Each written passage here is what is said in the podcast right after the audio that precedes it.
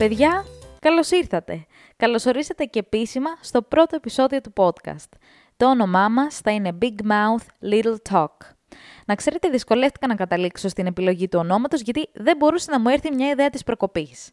Έτσι, αποφάσισα και εγώ να ζητήσω βοήθεια. Επιστράτευσα την οικογένειά μου, τους φίλους μου και τους λέω «Δεν ξέρω τι θα κάνετε, πρέπει να με βοηθήσετε να βρω όνομα». Ο θείος μου Μάνος, λοιπόν, όντας μια πολύ δημιουργική προσωπικότητα, μου στέλνει μια μακροσκελή λίστα με πιθανά ονόματα και βλέπω πάνω-πάνω Big Mouth Little Talk και λέω «Όπα, εδώ είμαστε». Μου ταιριάζει και όλες γιατί είναι κάτι που με χαρακτηρίζει, οπότε ήταν η καταλληλότερη επιλογή. Μάνο, σ' αγαπώ. Σήμερα λοιπόν θα συζητήσουμε για ένα θέμα το οποίο βρίσκεται και σε σωστό timing γιατί πριν από λίγο καιρό τελείωσαν οι Πανελλήνιες και είναι η περίοδος στην οποία οι μαθητές αρχίζουν σιγά σιγά να φτιάχνουν και το μηχανογραφικό τους και μέρα με τη μέρα θα ξεκινήσουν να το υποβάλουν. Αποφασίσαμε λοιπόν με τους φίλους μου να φτιάξουμε ένα επεισόδιο στο οποίο θα σας περιγράψουμε την εμπειρία μας ως φοιτητές στις διάφορες πόλεις της Ελλάδας γιατί η αλήθεια είναι πως έχουμε διασκορπιστεί λίγο. Θα σας προσφέρουμε όμως μια ευρία γκάμα επιλογών. Εγώ θα σας μιλήσω για την Αθήνα. Βρίσκομαι στο δεύτερο έτος των σπουδών μου, όμως ουσιαστικά ζω ως φοιτήτρια στην Αθήνα εδώ και ένα χρόνο, γιατί πέρυσι με τον κορονοϊό και την καραντίνα, το μεγαλύτερο μέρος της χρονιάς το πέρασα στην πόλη καταγωγής μου. Ερχόμενη λοιπόν στην Αθήνα τον Σεπτέμβριο για να ξεκινήσω και εγώ την φοιτητική μου ζωή, είχα τα άγχη μου, είχα τις ανησυχίες μου και αυτό που με φόβιζε περισσότερο ήταν η μετακίνηση. Στην Αθήνα πρέπει να μπει στο μετρό, πρέπει να μπει σε λεωφορείο, σε τραμ, σε ηλεκτρικό, σε ταξί, γιατί οι αποστάσεις είναι μεγάλες. Δεν είναι αποστάσεις 5 και 10 λεπτών και δεν είναι και αποστάσεις που μπορείς να διανύσεις εύκολα με τα πόδια. Φυσικά θα χαθείς κάποιες φορές στο μετρό, θα κατέβεις σε λάθος στάση, θα στρίψεις λάθος με το GPS, αλλά παιδιά, όλοι το έχουμε περάσει, το έχουμε ξεπεράσει και όταν συνηθίσετε σε αυτό θα δείτε πόσο εύκολο είναι τελικά, ειδικά το μετρό.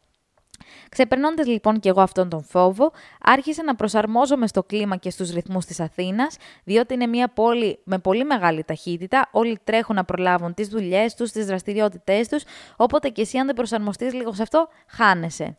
Βάζοντας λοιπόν και εγώ σε μια τάξη τη σχολή μου, τις δραστηριότητές μου, μπήκα και εγώ σε αυτούς τους ρυθμούς και σε αυτό το κλίμα και άρχισα να το απολαμβάνω. Γενικότερα, ο προγραμματισμός είναι έτσι και αλλιώ κάτι που μου αρέσει, οπότε τέριαξε με αυτούς τους ρυθμούς της πόλης. Η Αθήνα είναι μια πόλη που κρύβει και κινδύνους όπως και κάθε άλλη πόλη άλλωστε, οπότε χρειάζεται και μια κάποια προσοχή.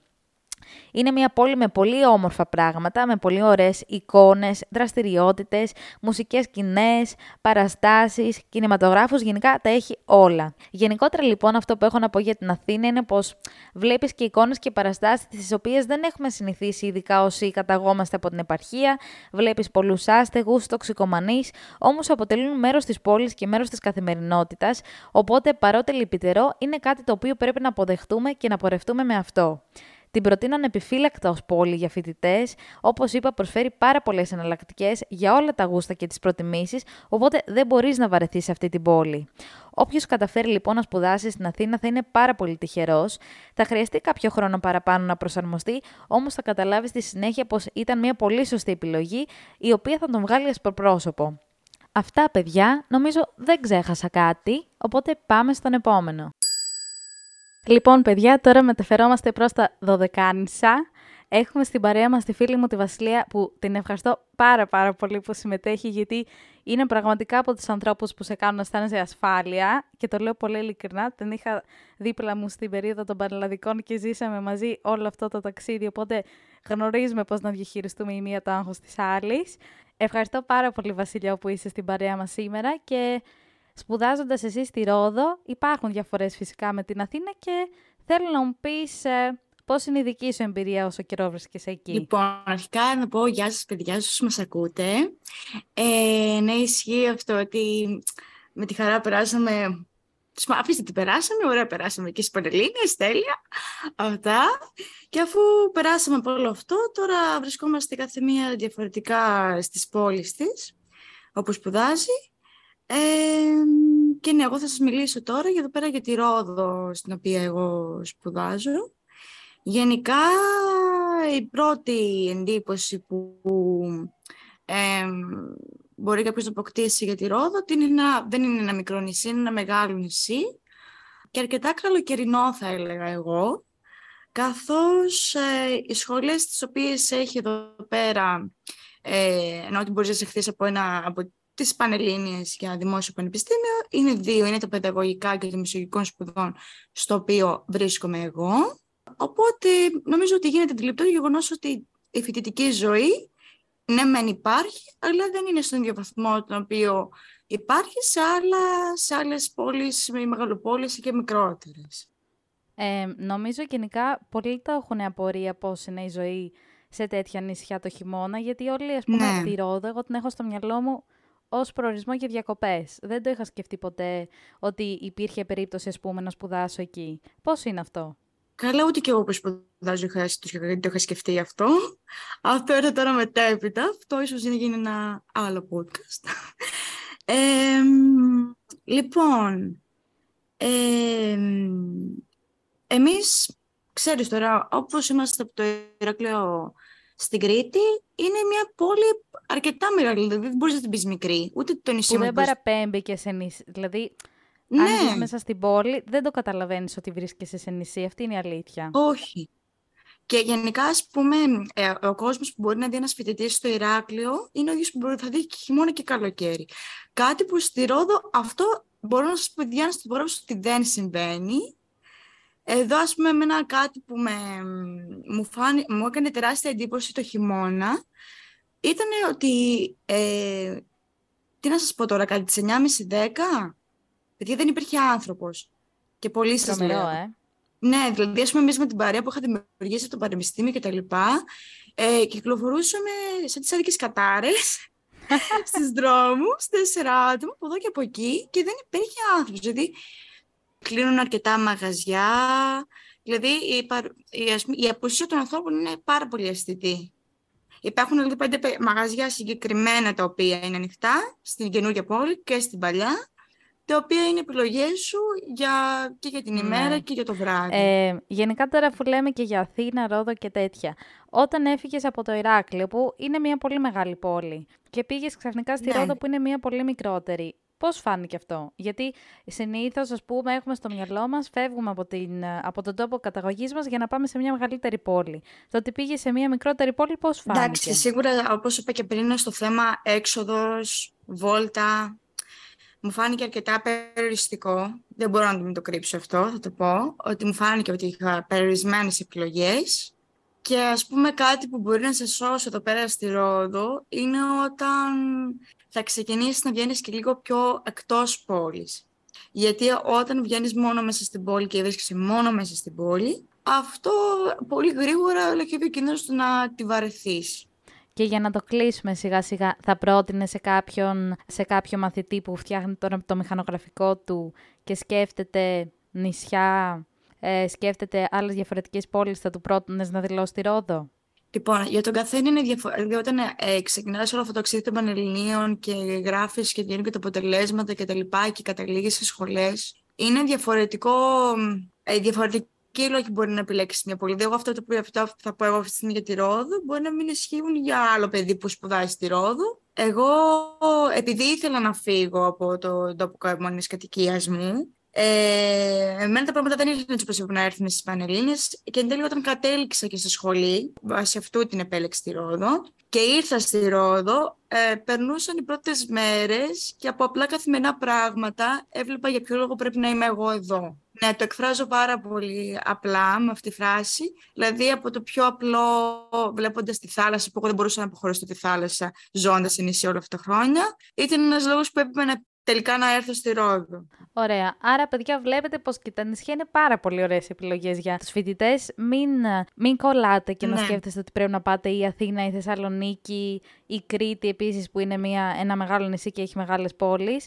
Τα πιο μικρά νησιά βοηθάνε επίσης το ότι είναι πιο λίγος κόσμος, οπότε είναι λίγο πιο εύκολο να γνωρίσεις και κόσμο και να κάνεις και παρέες. Και επίσης βλέπετε από τη Βασιλεία που λέει ότι αισθάνθηκε πως η ίδια για τον εαυτό της δεν τα πήγε καλά στις Πανελλήνες, όμως τώρα λέει πως είναι μία από τις καλύτερες επιλογές που έχει κάνει και χαίρεται που βρίσκεται εκεί. Οπότε είναι και ένα μήνυμα αισιοδοξίας λίγο αυτό, να μην, να μην αισθανόμαστε ότι έχουμε αποτύχει. Ναι, σίγουρα. Βασιλιά μου, σε αγαπώ. Μουα. Ευχαριστούμε πάρα πάρα πολύ. Και εγώ. Εγώ ευχαριστώ. Φιλάκια πολλά.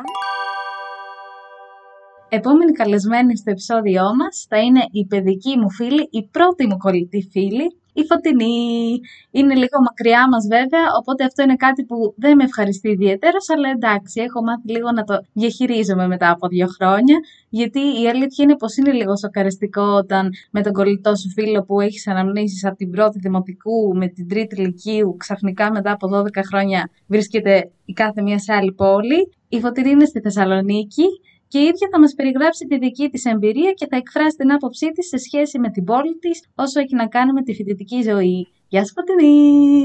Γεια σου Χαρά! Τι κάνετε, πώς είστε; Καλά είμαστε. Περιμένουμε να ακούσουμε τις απόψεις σας. Τις απόψεις μας για τη φοιτητική ζωή στη Θεσσαλονίκη, ε; Για τη φοιτητική ζωή στη Θεσσαλονίκη και γενικότερα αυτό που θέλω να μου πεις είναι αν αυτό που ακούμε όλοι για τη Θεσσαλονίκη και βασικά η πρώτη σκέψη που μας έρχεται στο μυαλό με το που ακούμε Θεσσαλονίκη είναι ότι πρόκειται για μια φοιτητική πόλη. Είναι τελικά, είναι μύθος; Όχι, εντάξει, μπορώ να πω ότι είναι σίγουρα. Απλά, εντάξει, όπως και εσύ ξέρεις, γενικά το ζήσαμε λίγο διαφορετικά, γιατί πέρσι ξεκινήσαμε πρώτο έτος με καραντίνα, οπότε ήταν λίγο πιο περίεργο, γιατί σαν πρωτοετής που ουσιαστικά τότε είναι που θα ζήσεις στην πόλη, στα πολύ, στην πολύ έντονη της τη ζωή εκείνη την περίοδο ήταν τα περισσότερα πράγματα κλειστά, οπότε εντάξει, μπορώ να πω ότι φέτος άρχισα να το ζω λίγο πιο κανονικά.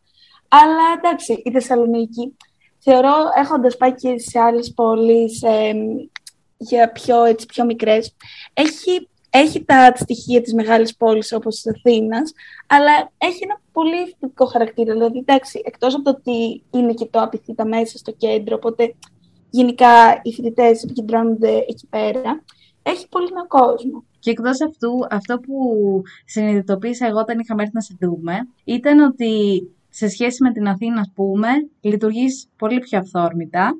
Και πέρα από αυτό, εγώ σίγουρα, αισθανόμουν μια μεγαλύτερη ασφάλεια στη Θεσσαλονίκη. Και αυτό ήταν κάτι που μου βγήκε, ας πούμε, πολύ γρήγορα σαν συνέστημα, γιατί στην Αθήνα, όσο να είναι, είσαι λίγο παραπάνω μαζεμένος. Αυτό στη Θεσσαλονίκη ένιωσα λίγο πιο άνετο για κάποιο λόγο. Έχει και μεγάλη σημασία κιόλας και πού μένεις στη Θεσσαλονίκη, γιατί εντάξει, όσο να είναι, είναι μικρές οι αποστάσεις, απλά γενικά υπάρχουν διάφορες περιοχές συγκεκριμένες, όπως και στην Αθήνα, φαντάζομαι, που επικεντρώνονται οι φοιτητές.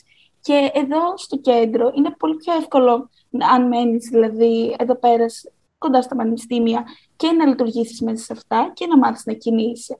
Οπότε πολύ πολύ άνετα να νιώσει ε, ασφάλεια και όλα αυτά. Τι ήταν αυτό που σε δυσκόλεψε τον πρώτο καιρό που άρχισες να μένεις ουσιαστικά μόνιμα σε αυτή την πόλη; Τον πρώτο καιρό, θα σου πω, εγώ γενικά δεν είχα και κάποια επαφή με τη Θεσσαλονίκη πιο παλιά, οπότε είχα έρθει λίγο σε μια άγνωστη πόλη. Ήξερα ότι, είναι, ότι προφανώς έχει, είναι, έχει έντονη ζωή, αλλά δεν είχα κάποια οικειότητα, οπότε στην αρχή ήθελα λίγο χρόνο να συνηθίσω, όπως σε κάθε ξένη πόλη που πας, να συνηθίσεις τους ρυθμούς, τον, τις περιοχές και τον τρόπο με τον οποίο θα μετακινούμουν, γιατί ξαφνικά από τη μικρή πόλη στη Χράκλειο που ήμασταν παντού με τα πόδια, έπρεπε να συνηθίσω και τα λεωφορεία και τις μεγάλες αποστάσεις.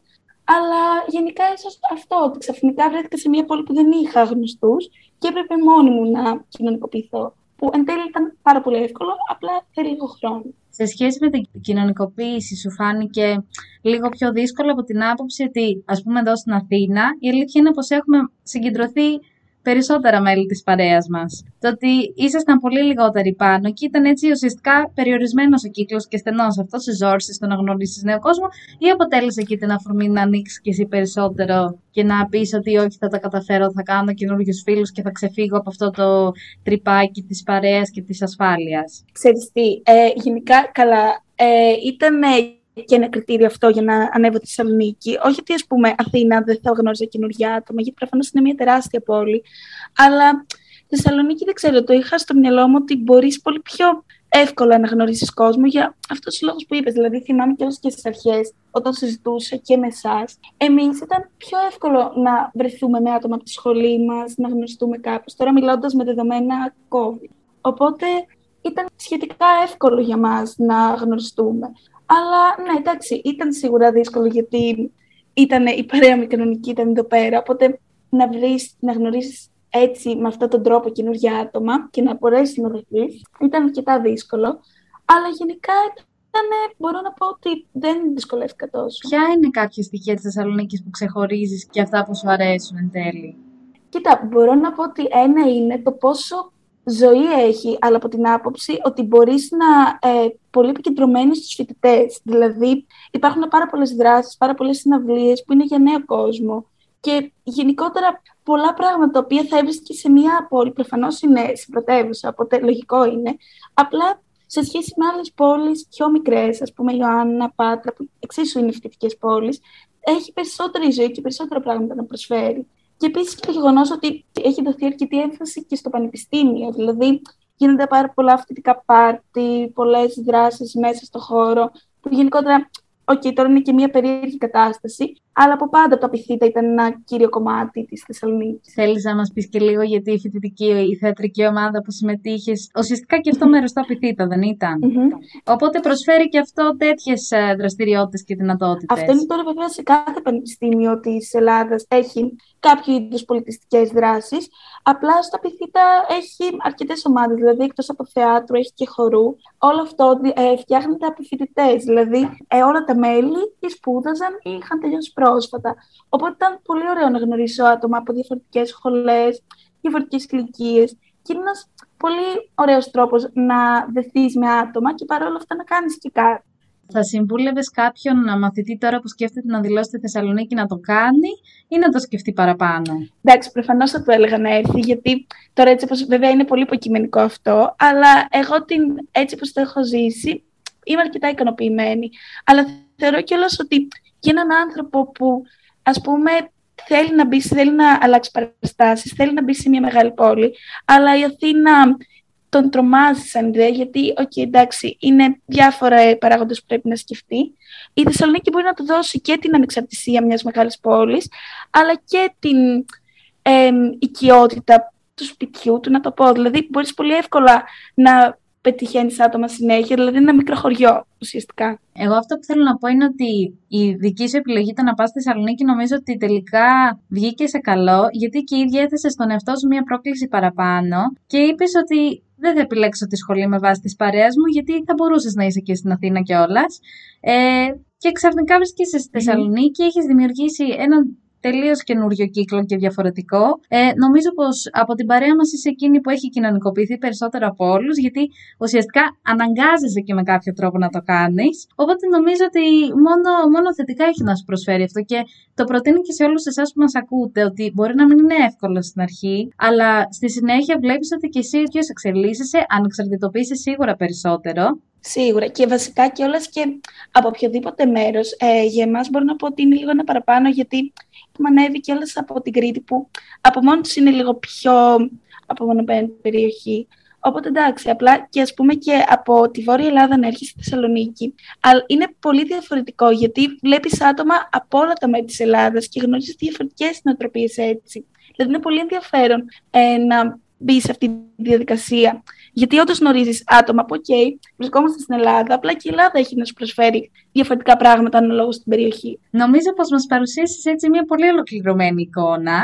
Από ό,τι φαίνεται, υπάρχει μια θετική και ευνοϊκή προδιάθεση προς Θεσσαλονίκη γενικότερα από τους φοιτητές. Οπότε είναι και ένας προορισμός έτσι πολύ φιλόξενος για να συγκεντρώνει τόσο κόσμο κάθε χρόνο. Ωραία.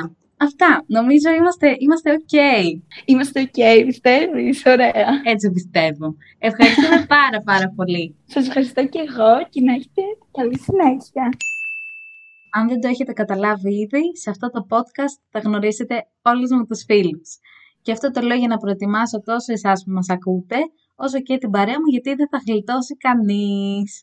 Φτάνοντας λοιπόν σιγά σιγά προς το τέλος του επεισοδίου, θα κλείσουμε με την Ειρήνη. Ρινιό μου, ευχαριστώ πάρα πάρα πολύ που είσαι μαζί μας.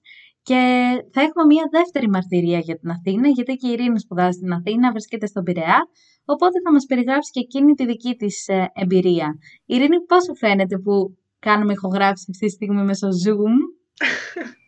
Αρχικά πριν πω το οτιδήποτε, πριν πω καν γεια στα παιδιά, θα πω ότι η Χαρά ηχογραφεί δεύτερη φορά το ίδιο. ε, γιατί δεν ξέχασε πάλι να πατήσει το record. μου φαίνεται όντως λίγο περίεργο. Το έλεγα και πριν, ότι η χαρά αλλάζει λίγο η φωνή της. Δηλαδή την, τη βλέπω έτσι λίγο πιο σοβαρή. Ενώ εμείς είμαστε στην καθημερινότητά μας όλοι μαζί και αυτά και δεν την ακούω συνήθως έτσι. Οπότε μου φαίνεται λίγο περίεργο η αλήθεια είναι. Αλλά θα το συνηθίσω. Ερχόμενη στην Αθήνα, φαντάζομαι είχες κάποιες προσδοκίες. Όταν έφτασες τελικά εδώ, η κατάσταση που συνάντησε, το περιβάλλον που είδες, ανταποκρίθηκε σε αυτά που είχες εσύ στο μυαλό σου; Κοίτα, η αλήθεια είναι ότι εγώ εστίαζα μόνο, κατά τη διάρκεια των Παρελληνίων, εστίαζα μόνο στο να περάσω στο καλύτερο πανεπιστήμιο του τομέα μου. Εγώ ήμουν οικονομικά λοιπόν, οπότε τα καλύτερα πανεπιστήμια βρίσκονταν στην Αθήνα. Οπότε δεν κοιτούσα τόσο την πόλη και τα λοιπά. Έλεγα ότι απλά θέλω να περάσω εκεί, γιατί είναι το πανεπιστήμιο το καλύτερο ε, που μπορώ να, στο οποίο μπορώ να σπουδάσω. Οπότε μετά που έλειωσε το μηχανογραφικό μου, πέρασα, βγήκα βάση και τα λοιπά, ανέβηκα Αθήνα, το σπίτι και τα λοιπά, τότε συνειδητοποίησα ότι, παιδιά, βρίσκομαι στην Αθήνα. Κάτσε να δούμε λίγο τι λέει εδώ πέρα, πώς είναι η όλη η κατάσταση που επικρατεί. Ε, σίγουρα μου άρεσε πάρα πολύ. Εμένα μου αρέσει, με εξητάρει λίγο όλο αυτό, γιατί είναι μια μεγάλη πόλη, έχει πάρα πολλά πράγματα να δεις και να κάνεις. Ε, σου δίνει έτσι πολλές εναλλακτικές και στη διασκέδαση και στη κουλτούρα, γενικά συναυλίες, όπως έχεις πει και εσύ άλλωστε. Και αυτό που λέω εγώ είναι ότι η Αθήνα έχει, είναι για τον κάθε ένα, έχει να του προσφέρει και αυτό που ο ίδιος ζητάει. Δηλαδή, έχει για όλους, είναι ποικίλα τα πράγματα που προσφέρει. All included. Yes. All included. Άλλαξε καθόλου τρόπος που σκέφτεσαι από τη στιγμή που μένεις μόνη σου σε μια τόσο μεγάλη πόλη που ο περισσότερος κόσμος στην Αθήνα τη χαρακτηρίζεις ως μια χαοτική πόλη; Εγώ γενικά δεν είμαι τόσο... Δεν έχω πολύ την αίσθηση του κινδύνου.